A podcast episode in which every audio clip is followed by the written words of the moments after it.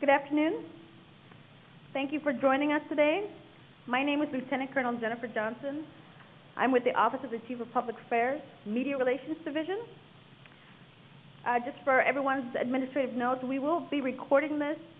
It will be posted on Divots later on today, so if you have any questions, don't hesitate to ask. Today's press conference was focused specifically on installations, the Army's platform of readiness.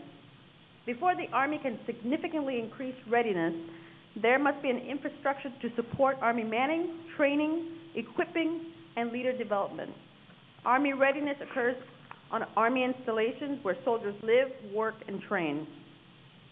To meet these missions, the Army requires ready and resilient installations to enable regional engagement and global responsiveness.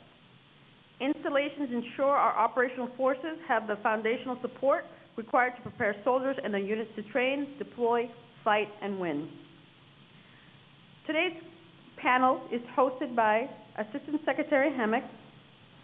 She is the primary advisor to the Secretary of the Army and Chief of Staff of the Army on all Army matters related to installation policy, oversight, and coordination of energy, security, and management.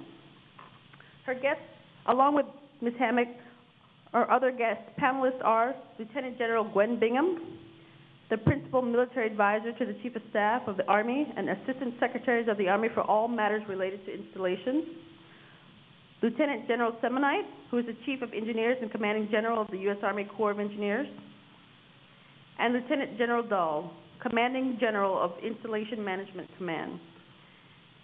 I will now turn it over to the Honorable Catherine Hammack to provide a brief opening statement. Thank you very much.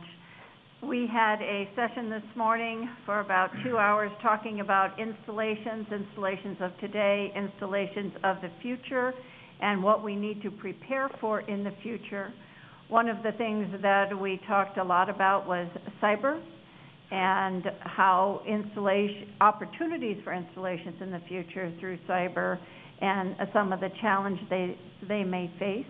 We talked briefly about some of the fiscal challenges that we're having with the Budget Control Act and the pressure it's putting on maintaining our installation infrastructure.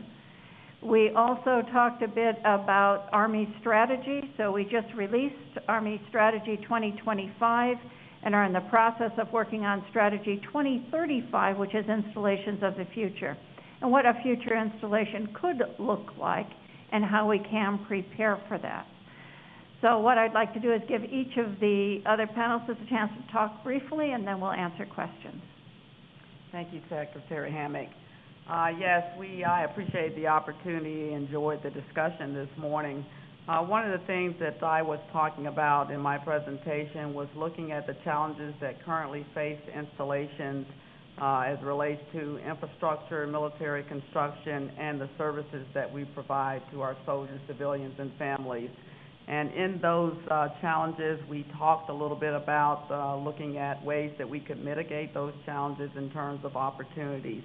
We are investing in a divest, reshape, and invest strategy to help get after some of the excess infrastructure that we have and the increasingly degraded facilities that we have. Our focus is to make sure we build resilient and ready soldiers so that they can do their missions around the globe. One of the ways that we can get after those mitigations, and you heard a lot of discussion on it, I talked about it too, as it relates to partnerships. And so where we know that we have a requirement that we cannot meet, it's our ability to go outside our gates and try to enter into partnerships both at the local, state, and at the federal level to help mitigate those gaps. I'll look forward to your questions. So good morning, Lieutenant General Todd Simon. I'm glad to be here today. I am the Chief of Engineers and also the CG, the United States Army Corps of Engineers. We do about $28.5 billion a year in about 110 different countries. But the main thing is that we continue to be in three different big dimensions. We support DOD, and I take very, very passionately my requirement to be able to work for Ms. Hammack and General Dahl and all of the soldiers and the families that are out in those installations and supporting those installations. We also have a very, very large civil works account. I won't talk about that today. And we also work in support of FEMA. In our portion of the brief today, really talked about efficiency, sustainability, and resilience. civilians. I am the new Chief of Engineers. I've only been in 4 months. One of the biggest single focuses I'm pushing my people to do is deliver the program, to be able to make sure that we can figure out how we can do a better job of executing those projects that IMCOM and the Army give us to do, but also where can we find savings through innovation and technology to be able to return those savings back into General Dahl so we can be able to build a building at a better value, be able to get more years out of that time, and also be able to save energy so those savings can be vested back into the installation. I just want to end with another point, and our Chief of Staff has said very, very emphatically, readiness is our number one priority, and there is no number one, no other number one. That could very easily perceive that readiness for our warfighting forces is gas and tanks and bullets and to be able to do our warfighting mission. But you've got to be able to expand the definition of readiness to be able to really understand the utility of what an installation brings. It's the second and third order effects, how the installation supports taking care of our soldiers and our families. We've said for several years, you recruit the soldier, you retain the family. So if an installation doesn't have the right morale and welfare, if it doesn't have the right hospitals out there, if the housing is old, if we've got challenges on keeping a quality of life, then the families very easily are going to get a chance to be able to say, maybe there's something else I should be doing. So readiness correlates back into keeping the best soldiers and the families inside the Army team. It's be able to have training ranges where we continue to be a world-class fighting force. So don't think that when we say readiness, it's just about readiness on the battlefield. It's the readiness to be able to be resilient and to be able to make sure that those families and those soldiers have what they need in the generating force, so that then therefore when they're out in the operating force, they know that somebody's taking care of their families. They're going to stay with the Army if the Army continues to take care of them. So the three areas that I addressed this morning during the press conference were we are a supporting organization. So Installation Management Command has 75 installations around the world. But we don't run the installations just to run the installations. We run them in support of somebody, something, some mission. So we really, the first thing I addressed was how we are organizing ourselves within Installation Management Command inside the continental United States to better provide installations that help to build readiness and build it with a degree of urgency that's necessary right now to the larger organizations, the ACOMs like Training and Doctrine Command, Forces Command, Army Material Command. So we're doing that. The second point is that we're under some stress from the fiscal environment over the last several years. That stress and that fiscal environment has driven us to look at how we do business. So we're looking at changing some of our processes so that we can deliver our services a little bit more efficiently because there's fewer resources. It's also driving, as General Bingham mentioned, towards partnerships, which frankly is very welcome because there's some great opportunities out there for partnerships. And I'm talking mainly with folks outside the gate, private and public partnerships or public-public partnerships as well. And perhaps some consolidation of function as well. And then the third point I made, and I hope I was clear when I made it, is that what we don't lack is talent and leadership and passion and people who love what they're doing. There's an abundance of that. So it's really a matter of organizing ourselves and building as much readiness as urgently as we can with the resources that are available to us. Thank you for your comments.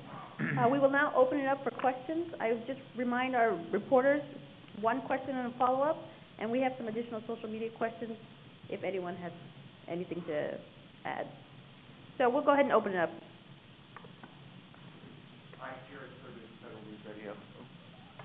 Jared Serbu from Federal News Radio. Wanted to ask for an update on the situation with declining BAH and the associated financial impact to your housing providers. Ms. Hammack, you had talked a few months ago about potentially assessing some sort of rent to soldiers who are served by those providers. I wonder what the current thinking of that about that is, and just an update on the whole situation, please. Absolutely. And in regards to BAH, so the BAH is going down. It has gone down. And BAH changes when a soldier changes location. And so we don't have 100% turnover on our soldiers a year. I was just talking to some who've been able to stay 6 years at the same installation. So the BAH goes up, but it never goes down. And so those soldiers that have moved into a new location and are receiving the lower BAH, for our RCI or RCI partners, they are then seeing a reduction in the amount of fees they're gathering. we have not had any of our RCI partners come to us with a business case that shows that they've reached a point of financial stress that we would have to change our process, charge rents, or do something else. What they are doing is reducing services. They might mow the lawns less frequently, or run your community center shorter hours.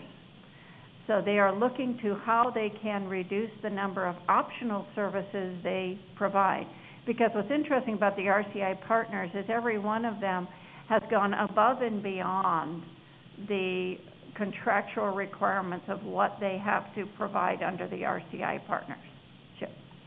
And so we first want to see a reduction in optional services before we'd consider any other sort of mechanism. So to date, none of them have reached the point where we have to consider alternate means.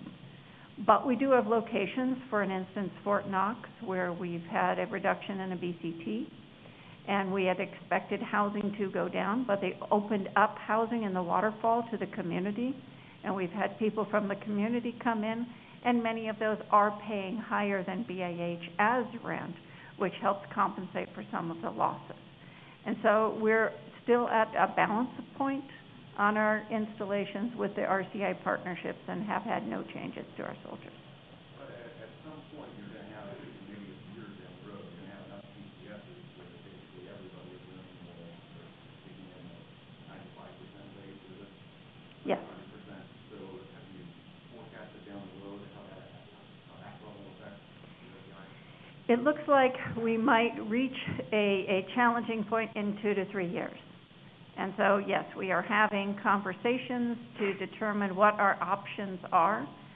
One of the options, for instance, if you live on base, you have a community center, a swimming pool, things provided to you at no additional cost. One of the things being considered is, do we charge an HOA fee, like you would see if you were staying in the condo complex I'm in? I have an HOA fee I pay, which covers tennis courts and swimming pools and play areas and things like that. Maybe that is one of our options.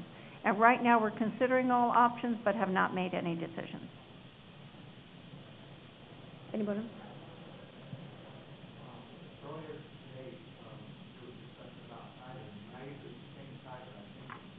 U.S. Cyber. Dave Bergen, Army News Service.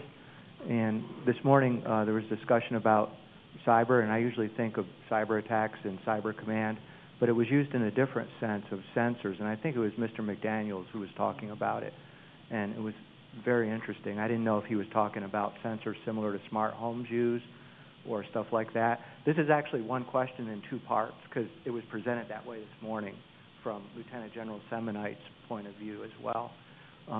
So what are sensors being installed, or are they, and then how will, you were looking at not wanting to have to tear down an entire building, General, in 40 years and retrofit everything. You want to design buildings now for the next 40 years. How do you take into account sensors and these types of devices? Do you consult with industry experts in new plans? So it's a one question with two parts. So Ms. Hammack maybe and General Semonite. You know, the whole functionality offered by today's IT technology is interesting because a high-speed audio, visual, digital communications, they're really part of a broader strategy. And so you have to look at the backbone of how those communications can occur on an installation, running new fiber, and also the talk about information in the cloud. I think he answered a question pretty well.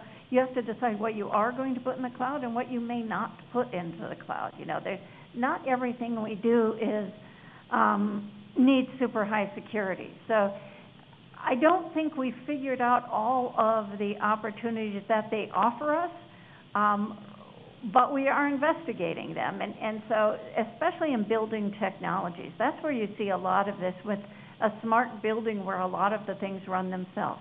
We have it in some buildings where you might see window shades come down by themselves at certain time of the day, or dimming sensors along the perimeter.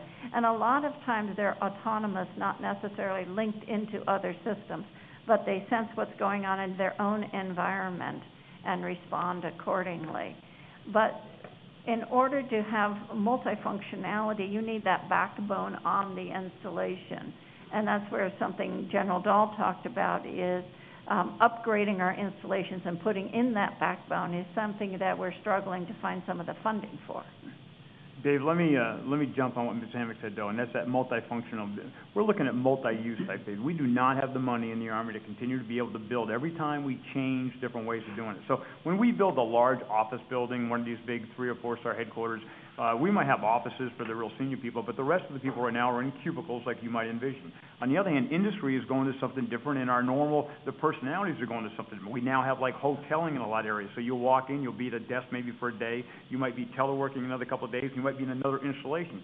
So we need to be able to have those buildings to be able to be adaptable. We need some agility in there, so we can't continue to re-caulk these buildings every single time, but we can go in and tear out some old cubicles and then put in whatever people are going to be working in 20, 30, 40 years from now. So how do you continue to build this? So this is where I'm working off that same theme, adaptability of the building. The shell probably stays the same, but think about the IT. How do we build an IT system that is adaptable? Does that mean chases you can inspect? At one point where, you know, SIPR, you had to be able to see SIPR. So how do we think through what the requirement's going to be 20, 30, 40 years out there? So it's much more of an application than we can adapt to.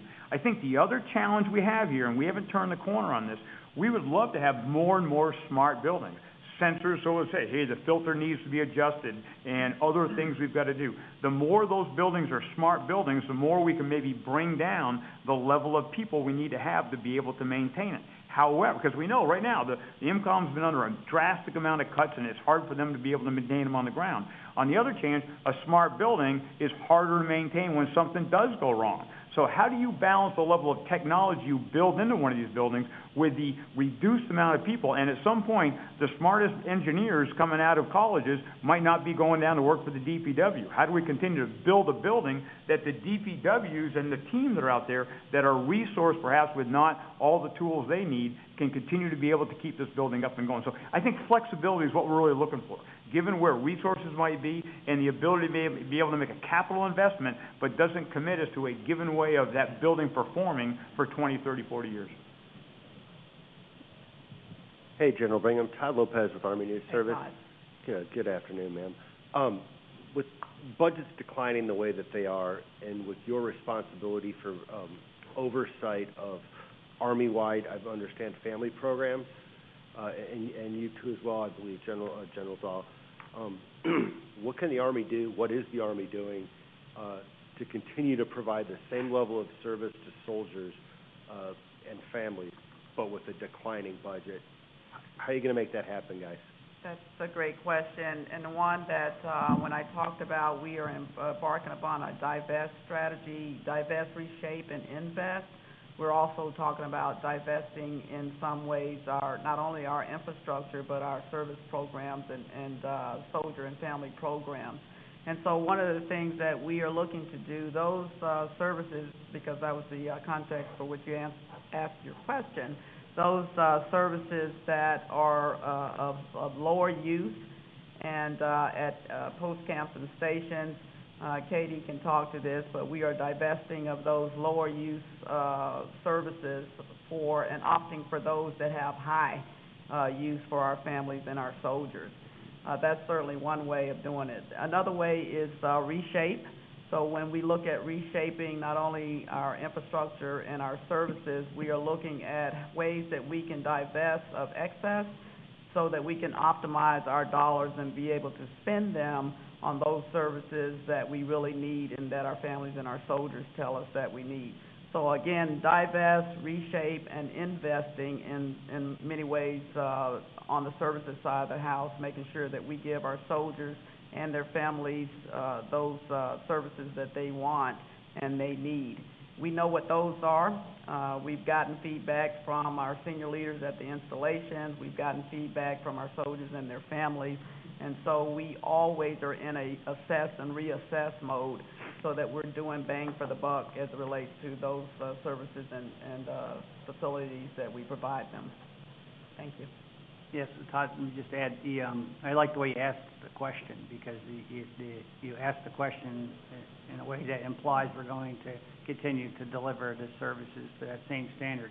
And I'll tell you, the Secretary of the Army and the Chief are absolutely committed, to taking care of our soldiers, taking care of our families, ensuring their readiness, ensuring their resiliency.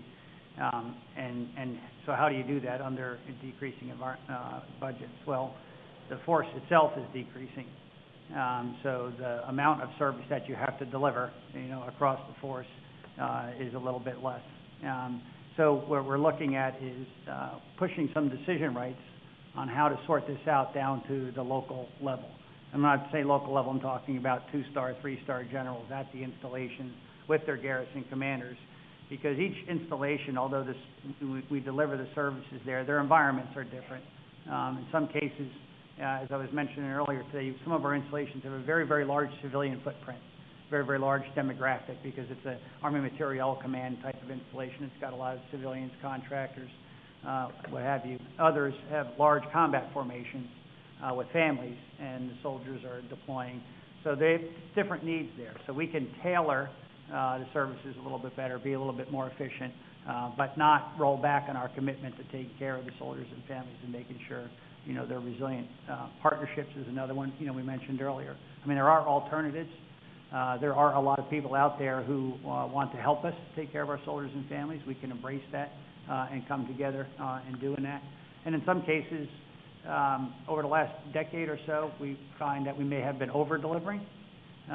So where you're over-delivering a service, you're not necessarily, you may be reducing some of what you're delivering, but you're reducing it to what the original standard was rather than over-delivering. So that's where we're starting.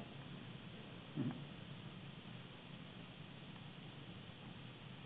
In the back.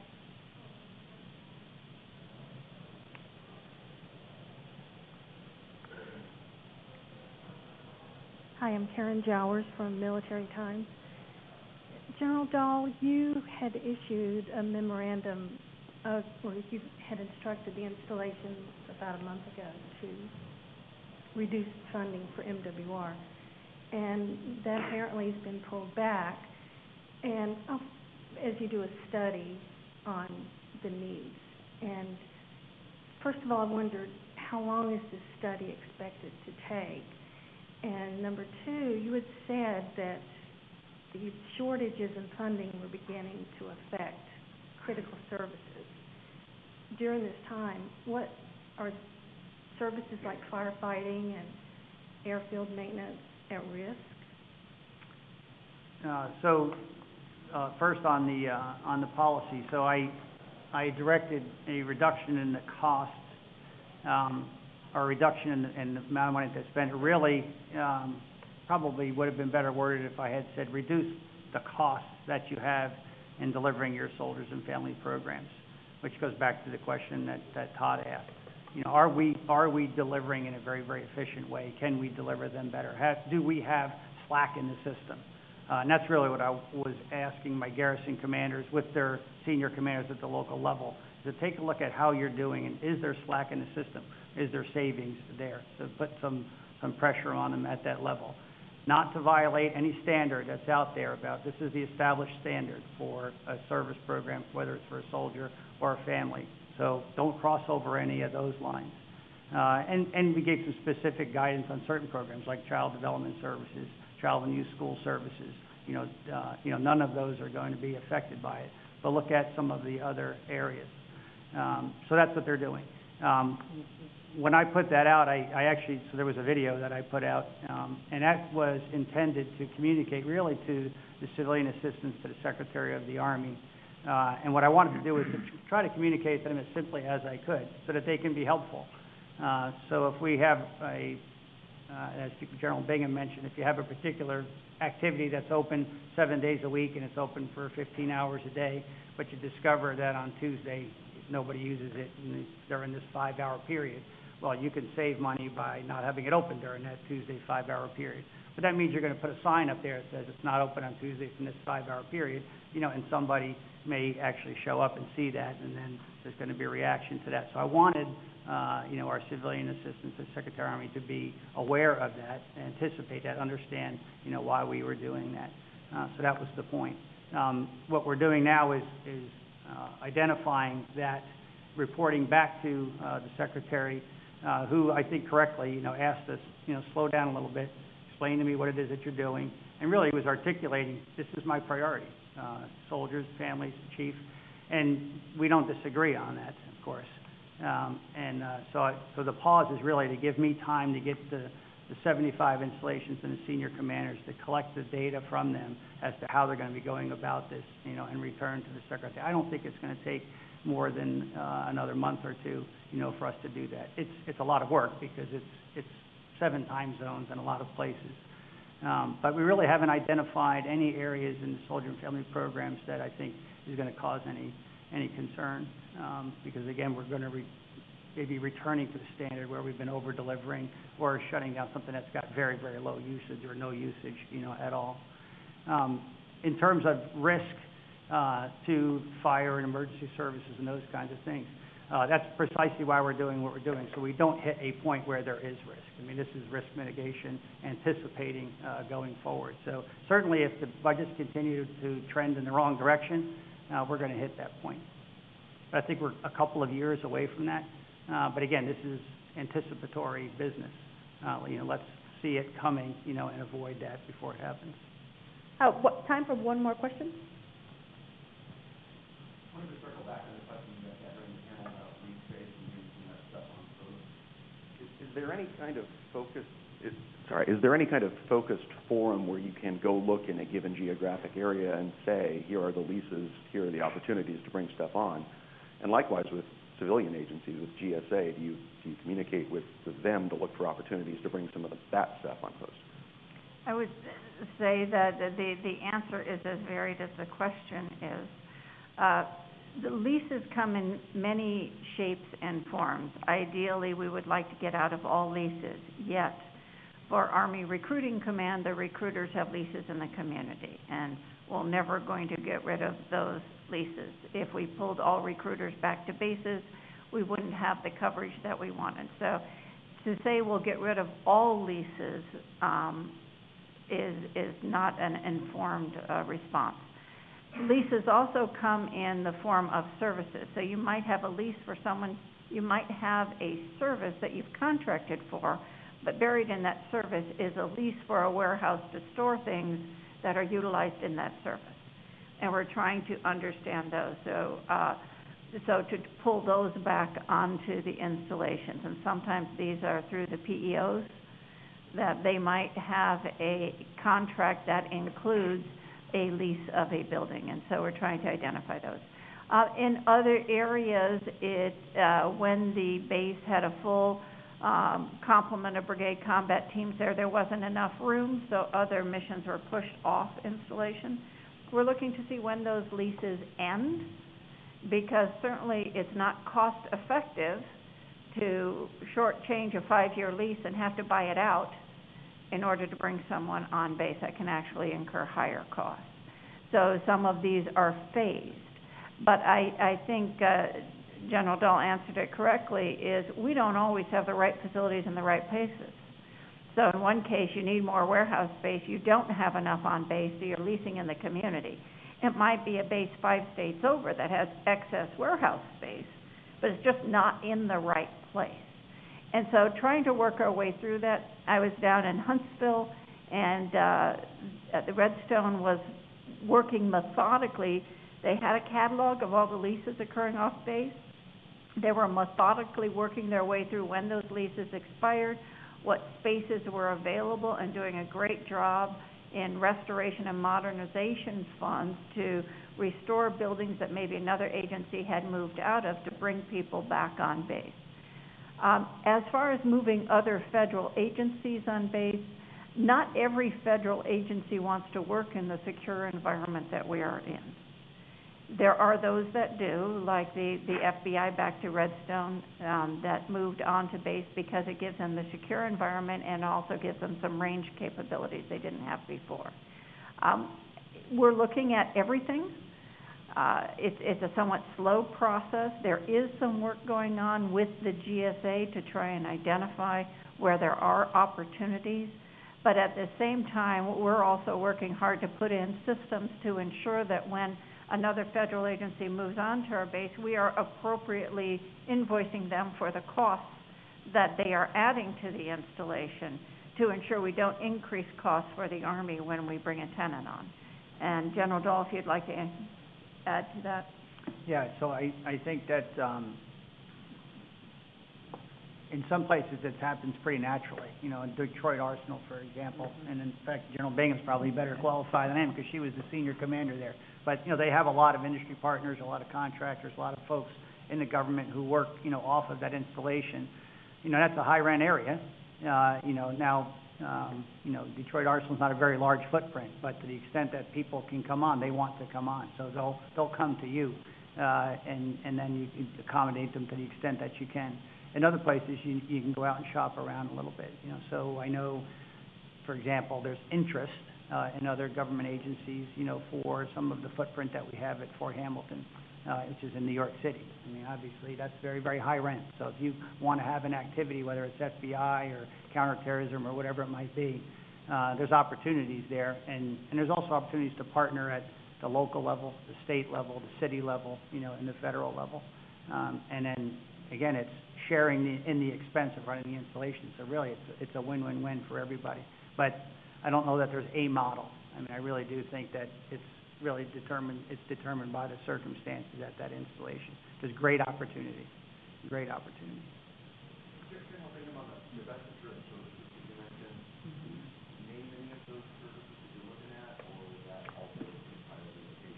No, that's well, and as Katie mentioned, it's not a one-size-fit-all for all of our installations, where you may have an abundance of one service at one installation that might not be true for another one. I think when we talk about divesting of some of those low use, we're talking about some of the things, and again, it depends on where that installation is. It could be like as simple as an arts and crafts or auto shop that's at an installation that's getting a low usage because perhaps outside the gates there's something else that our customers, if you will, are making good use of, where you go to another installation, they don't have that, and they deem that as something that they might have a urgent desire to have as a service. So Katie and all of our landholding commands are looking at that, continually reassessing to see where the greater need is, and so divesting of those services that are underutilized at that post-camp and station, but then investing in services that are high desired services are what we're looking to optimize. And really what we're getting at is ridding ourselves of excess so that we can more optimize these scarce resources that we've been talking about. Thank you, ma'am. That ends our question and answer period. Before we close, we would like to give an opportunity to our panelists to provide any final thoughts. We'll begin with Secretary Hammack. No, I appreciate the questions. And, you know, we are working hard to optimize resources. You know, the resources vary from water resources to energy resources to monetary resources to human resources. And we tried to cover a little bit of that in our conversation today. General Dahl's doing a great job on trying to manage human resources, having reduced and working to reduce the number of employees in his command, but to optimize it to better serve the installation community, and by reducing the size of oversight for each of his regional commands, enables him to optimize and operate at a lower cost. Our installations are doing a great job with renewable energy, where we're obtaining energy at or lower than grid power costs. We've had over $800 million of investment by the private sector on our installations for renewable energy, and it's projected to save over $200 million over the life of the contract. So really getting power at a lower cost through renewable resources, that increases resiliency and readiness on our installations. So I think our installation teams are doing a great job trying to manage with reduced budgets, But that being said, what's suffering the most right now is our infrastructure itself, our buildings, where we don't have enough money to sustain them, which means they fall into disrepair and they need restoration and modernization, which is if you don't have enough money for restoration and modernization, you reach a point where you have to replace, and that's MILCON, and MILCON is at the lowest funding it's been in almost 30 years. And so that is where we are probably struggling the most. And to that end, that is what I concern myself, my team and I do as it relates to all things infrastructure and services, and trying to make sure that we program those scarce dollars where we can best optimize those dollars. And so we will spare no effort to get after what Secretary Hammack just talked about. We know that we are in challenging times. Our end strength has reduced. And so we do know that we have excess that we can get rid ourselves of, both in consolidation and demolition dollars. We also want to make sure that those services that we are providing to our families and our soldiers are those which bring us bang for the buck in terms of what they desire as it relates to what resides on that installation in time. It's not a one-size-fit-all, and so we're tailoring across our whole installation footprint, be that active component, Army National Guard, and Army Reserve. At the end of the day, we're trying to bring about ready soldiers and ready installations in balancing the Army's priorities. There's no doubt that there's significant budget shortfalls that affect the readiness of our Army, and you heard through how the ramifications of that are back on the readiness of our installations. I think if there's any saving grace, though, and from a mitigation perspective, is that is our people. Whether any of the people that work for us are phenomenal, the passion they have to continue to try to find better ways of working together, and I would end on the word collaboration. There's no white space between the four of us. Ms. Hammack, General Bingham, and I just went and spent 3 days in Korea and Japan trying to make sure that we're all wired tight. General Dahl, he's on the execution end of the spear. He just held a big forum the other day with all the service providers who were out there on the installation trying to find out where are there ways we can work better. I don't worry so much about redundancies. They'll work themselves out. But if there are gaps out there, how can we be able to figure those gaps and find innovative ways of being able to continue to deliver quality services at a better value? Yeah, so this is very difficult work, but it's very, very rewarding work. That the pressure, the budgetary pressure that we've had on the infrastructure over the last many years, as it has been underfunded and we've taken some deliberate risk there, has really caused us to take a look at, and so now we know what our excess is. I mean, we see ourselves much more accurately, in our infrastructure as a result of that budget pressure. So, and I think we now know we've got to climb out of this, and the senior Army leadership knows that, and they're advocating for us to get the additional resources for us to climb out of that. I think that's what we're doing in other areas of installation management, is applying that same kind of discipline, that same kind of focus, to see ourselves more accurately, to see where is their excess, where is their slack.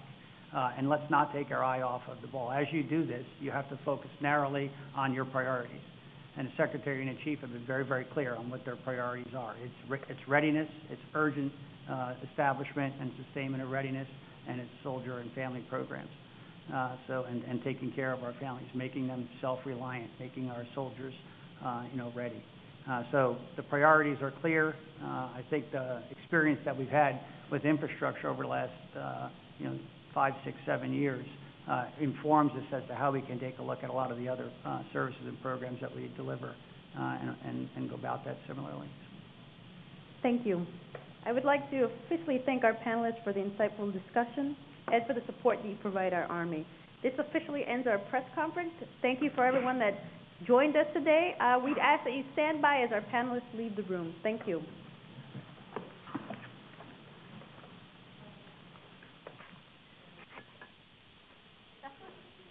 See, I was like waving to you. I was like, he's like, who are you?